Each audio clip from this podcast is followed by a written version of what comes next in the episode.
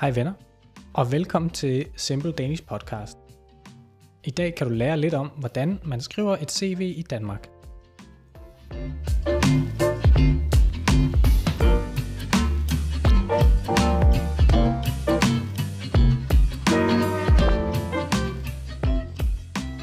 Som I måske kan høre, har vi skiftet vores titelmelodi, og så har vi anskaffet os en bedre mikrofon. Og det har kun været muligt takket være vores Patreons, så derfor vil jeg gerne sige et kæmpe tak til vores patrons Andre, Camilla, Elise, Rania og David. Og undskyld for, at jeg garanteret udtaler jeres navn forkert.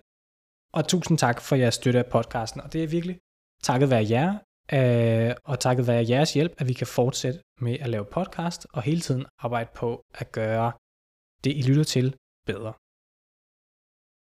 I dag skal vi som sagt snakke om, hvordan man skriver et CV på dansk, og jeg vil dele fem tips til, hvordan man skriver et godt CV på dansk. Tip nummer 1. Inkluder en faglig eller personlig profil i dit CV.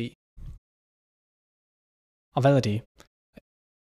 En faglig eller en personlig profil, det er en kort tekst, hvor du beskriver dig selv og din baggrund. Typisk så er det et afsnit, du inkluderer øverst på dit CV, så det det allerførste, som arbejdsgiveren læser. Det er typisk ikke længere end et par linjer, men det er med til at give et super hurtigt overblik over, hvilken baggrund du har, og hvilken type person du er. Hvis jeg nu for eksempel skulle søge jobbet som, som podcastvært her på Simple Danish Podcast, så kunne man skrive med stor erfaring inden for undervisning i dansk, samt en bred erfaring inden for redigering af lyd, har jeg de kompetencer, der kræves for at skabe et inkluderende miljø, hvor lyttere af podcasten kan udvikle deres kompetencer og viden om dansk og Danmark.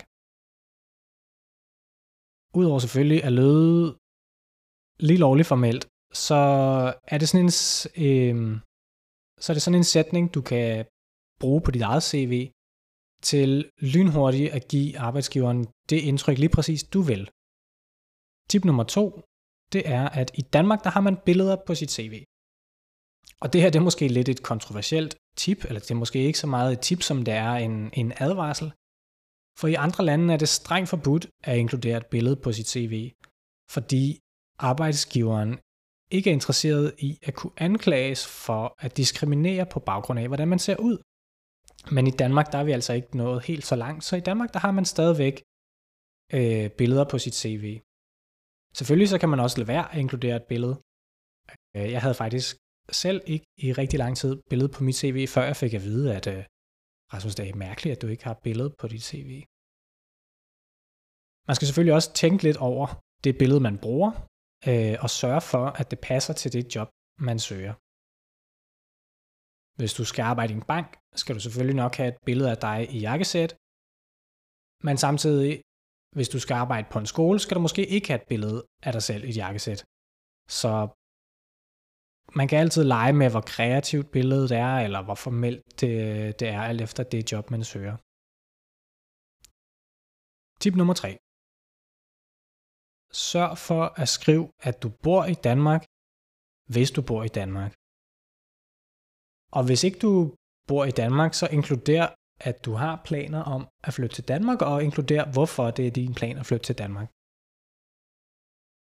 Jeg var på et tidspunkt i en situation, hvor jeg skulle læse cirka 100 ansøgninger til et øh, stilling som student i en virksomhed, hvor jeg arbejdede.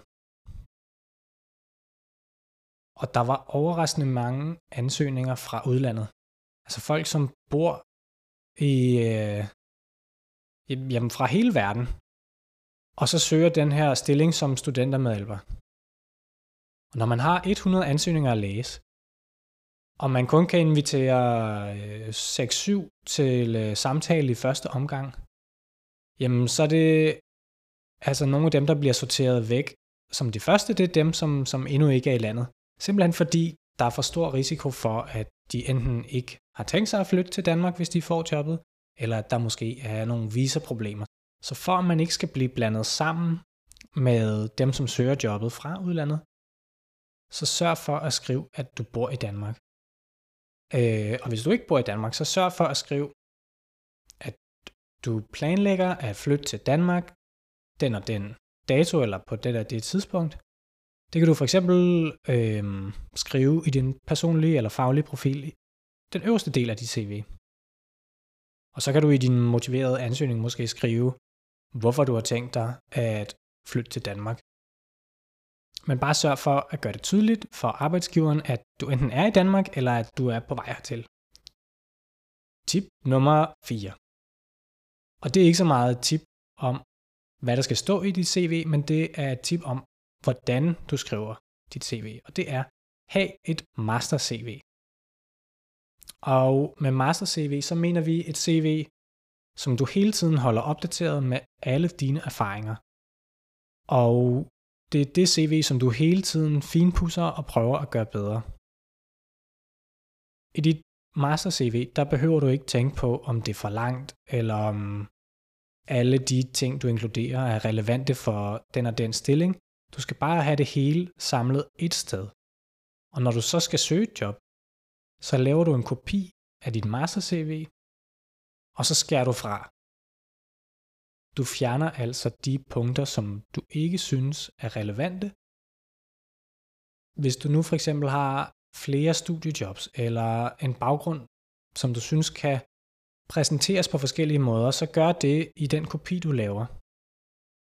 Og så skærer du fra, indtil du har en side, eller hvor kort eller langt du nu vil have, dit CV skal være, og så er det den, du sender afsted.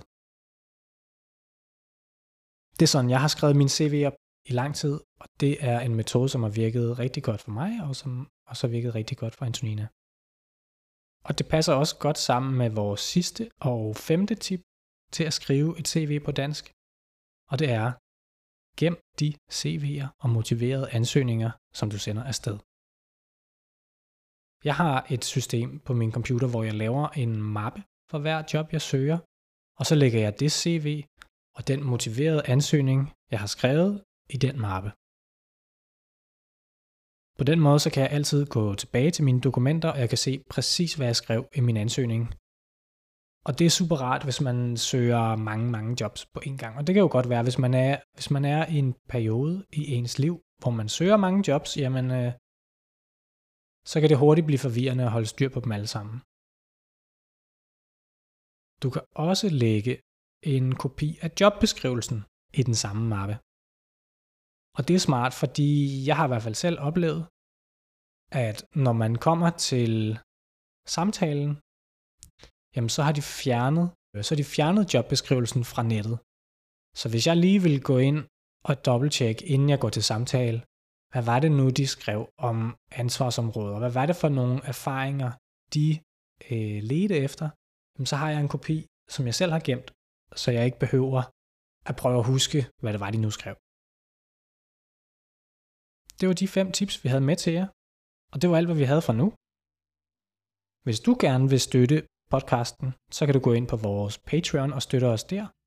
Men du kan også hjælpe os meget ved at skrive en anmeldelse af podcasten der, hvor du lytter med. Som altid, så kan I læse en transkriberet version af episoden på danmarkandme.com. Og hvis du har ros eller ris, ja, nu sagde jeg det forkert, man siger normalt, ris eller ros, eller ønsker til fremtidige episoder, så skriver du bare en kommentar eller en mail til os, og øh, vi svarer på alt, hvad der kommer til os. Tak fordi du lyttede med, og vi høres ved.